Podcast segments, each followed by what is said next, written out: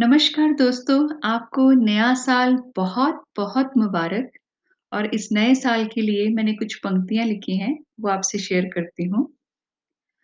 चलो आज 2021 का इस्तकबाल करें, सबकी खुशियों के लिए खुदा से दुआ करें।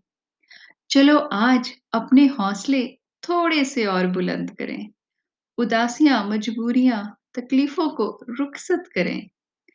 चलो आज कुछ बिखरे से सपनों को समेटा करें। टूटे हुए दिलों में मोहब्बत का सागर भरें।